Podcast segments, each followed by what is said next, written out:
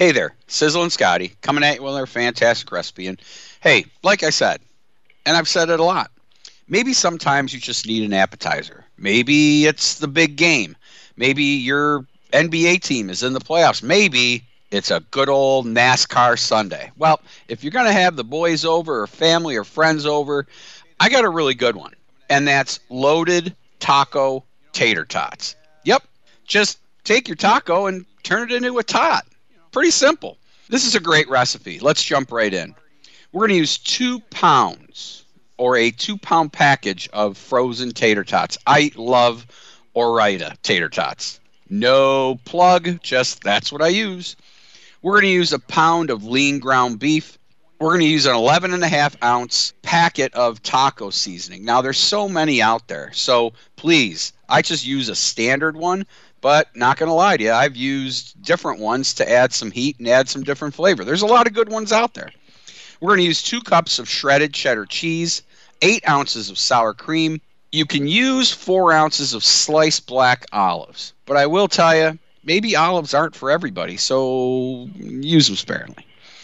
One pint of grape tomatoes cut in half, and we're going to use three scallions. We're going to use the white and the green parts sliced up. So, jumping right into it, we're going to preheat the oven to 425 degrees. Spread the tots on a baking sheet in a single layer and bake until crispy, about 20 to 25 minutes. Now, while the tots are baking, you're going to brown the beef in a large skillet over medium high heat until it's no longer pink. Stir in the seasoning mix and the three quarters cup of water that the package is going to call for. Bring the mixture to a boil and reduce the heat and let it simmer for about five minutes. You're going to notice that it gets thicker, it comes together really nice. Now, when the tots are done baking, turn the broiler on and transfer the tots to a 9 by 13 inch baking dish, metal, glass, whichever you prefer. Top with the seasoned beef mixture and sprinkle the cheese evenly over the beef.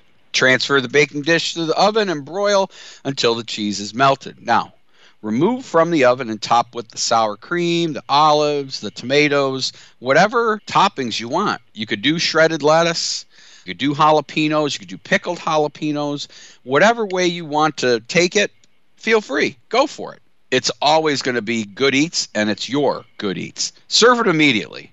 Serve it piping hot. You can find my recipes on my Facebook page, Tailgate Grill with Sizzlin Scotty.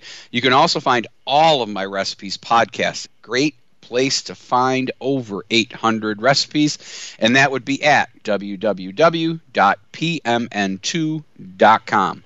Until next time, this is Sizzlin Scotty.